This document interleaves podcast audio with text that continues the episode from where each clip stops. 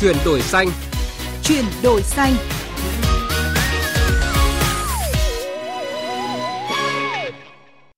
Biên tập viên Thủy Tiên và Thu Trang xin kính chào và cảm ơn quý vị đã đồng hành cùng chúng tôi trong chương trình Chuyển đổi xanh ngày hôm nay. Sau đây là nội dung chính sẽ có trong chương trình. Áp dụng cơ chế điều chỉnh biên giới carbon đối với 6 loại hàng hóa xuất khẩu vào Liên minh châu Âu EU cần sự chủ động của cả doanh nghiệp và nhà quản lý. Khởi động dự án đào tạo và mô phỏng hệ thống trao đổi hạn ngạch phát thải tại Việt Nam.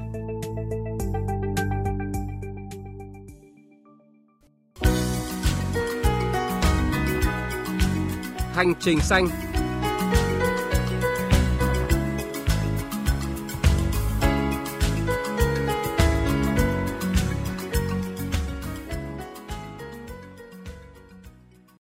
Quý vị và các bạn thân mến, theo kế hoạch từ tháng 10 tới đây, 27 quốc gia thành viên Liên minh châu Âu EU sẽ bắt đầu thực hiện thí điểm cơ chế điều chỉnh biên giới carbon CBAM đối với một số loại hàng hóa nhập khẩu vào nước này. Kể từ năm 2026, Liên minh châu Âu sẽ đánh thuế carbon đối với tất cả hàng hóa xuất khẩu vào thị trường này dựa trên cường độ phát thải khí nhà kính trong quy trình sản xuất tại nước sở tại theo quy định về thiết lập cơ chế điều chỉnh biên giới carbon CBAM.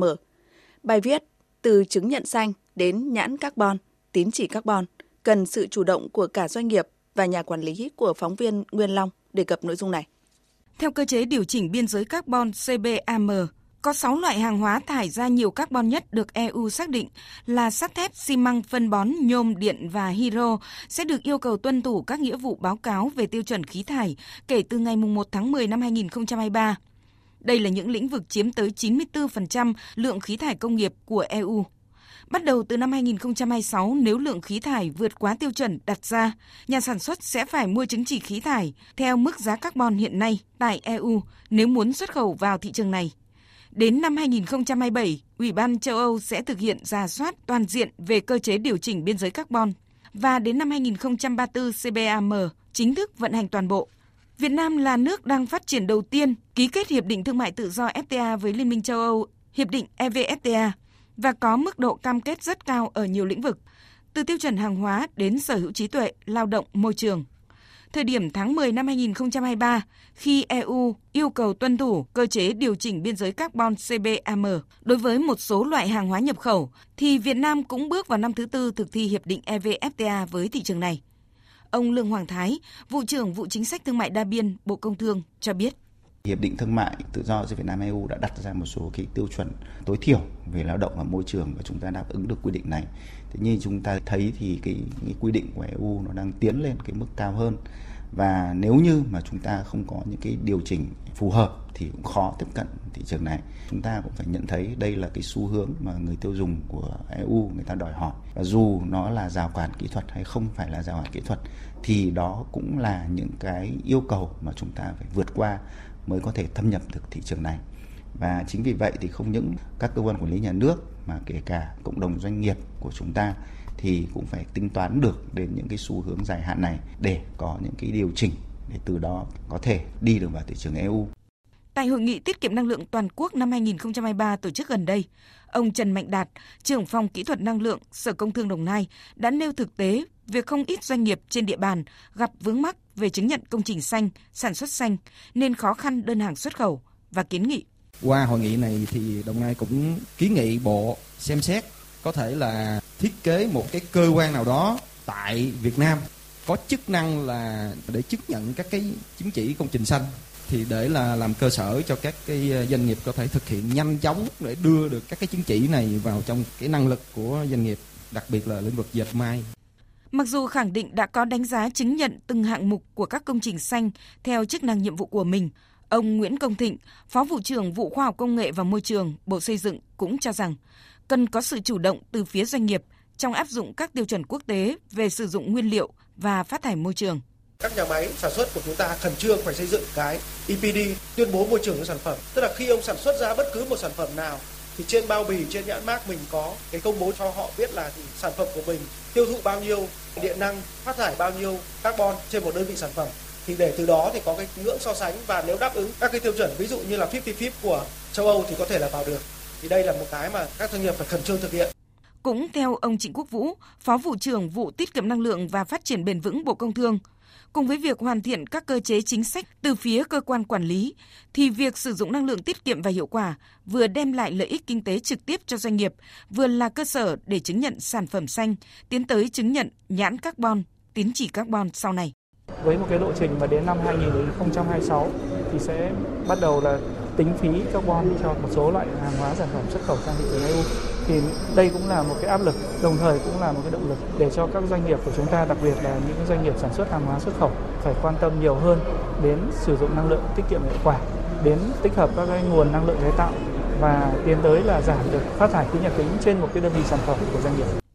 Báo cáo của Bộ Công Thương cho thấy trong những năm qua, Việt Nam đã khá thành công trong việc thúc đẩy sản xuất và mua sắm xanh, đặc biệt thông qua chương trình dán nhãn năng lượng. Đây là công cụ hiệu quả nhằm định hướng người tiêu dùng, hướng đến việc sử dụng các phương tiện thiết bị hiệu suất cao, tiến tới loại bỏ dần các phương tiện thiết bị có công nghệ lạc hậu, giảm tiêu hao năng lượng trong sản xuất, kinh doanh và tiêu dùng. Chương trình dán nhãn năng lượng cũng tạo ra sức ép thúc đẩy các nhà sản xuất ứng dụng công nghệ mới trong sản xuất để đưa ra thị trường sản phẩm có hiệu suất cao thân thiện với môi trường. Tuy nhiên, trước các yêu cầu của thị trường quốc tế, của cơ chế điều chỉnh biên giới carbon đối với các hàng hóa nhập khẩu vào EU, đòi hỏi việc hoàn thiện nhanh các cơ chế chính sách, tiêu chuẩn cụ thể để chứng nhận giấy thông hành cho các doanh nghiệp đảm bảo tiêu chuẩn và thị trường quốc tế.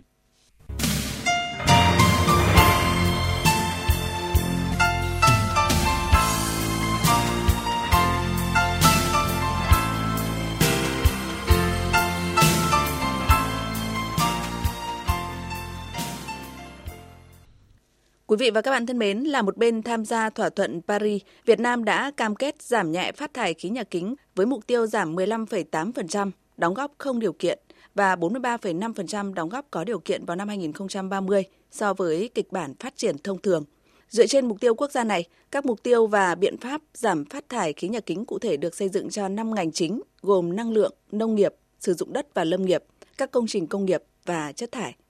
Việc Liên minh châu Âu sẽ đánh thuế carbon đối với tất cả hàng hóa xuất khẩu vào thị trường này dựa trên cường độ phát thải khí nhà kính trong quy trình sản xuất tại nước sở tại, càng thúc đẩy các chương trình hành động thực hiện mục tiêu giảm nhẹ phát thải khí nhà kính của Việt Nam.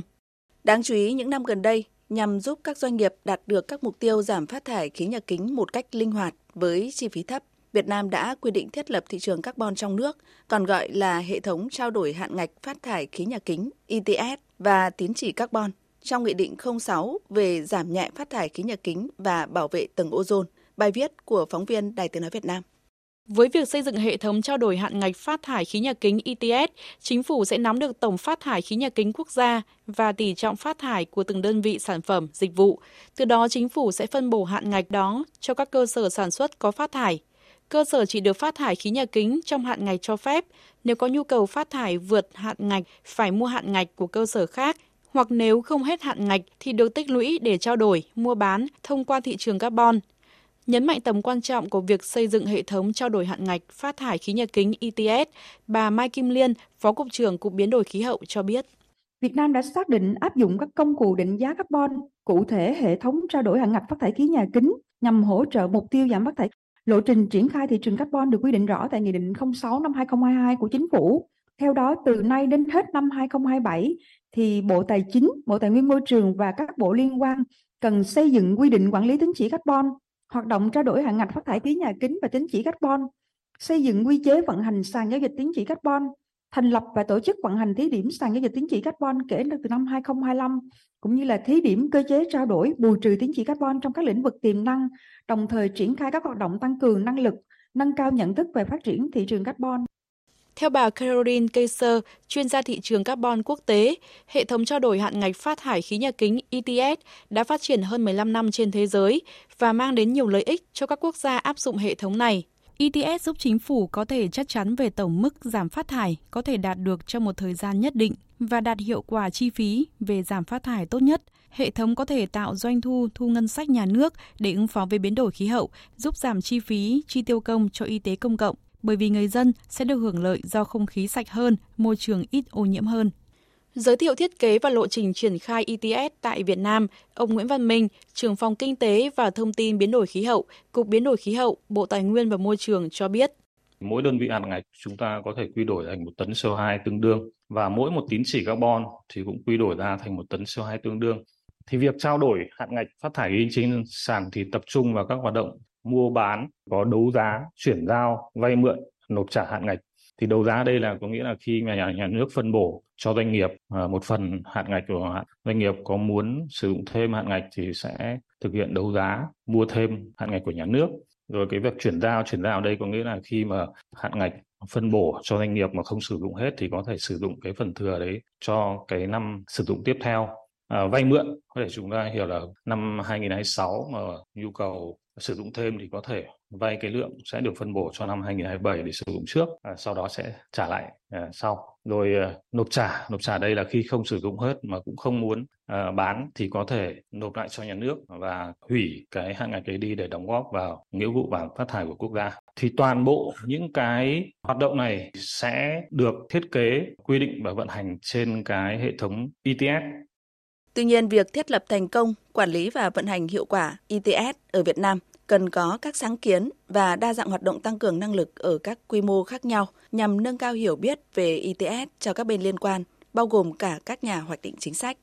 Mới đây, chương trình đối tác chuyển dịch năng lượng Đông Nam Á ETP thuộc Văn phòng Dịch vụ Dự án Liên Hợp Quốc và Cục Biến đổi Khí hậu Bộ Tài nguyên và Môi trường đã khởi động dự án đào tạo và mô phỏng hệ thống trao đổi hạn ngạch phát thải tại Việt Nam nhằm đẩy mạnh mục tiêu xây dựng hệ thống ETS tại Việt Nam.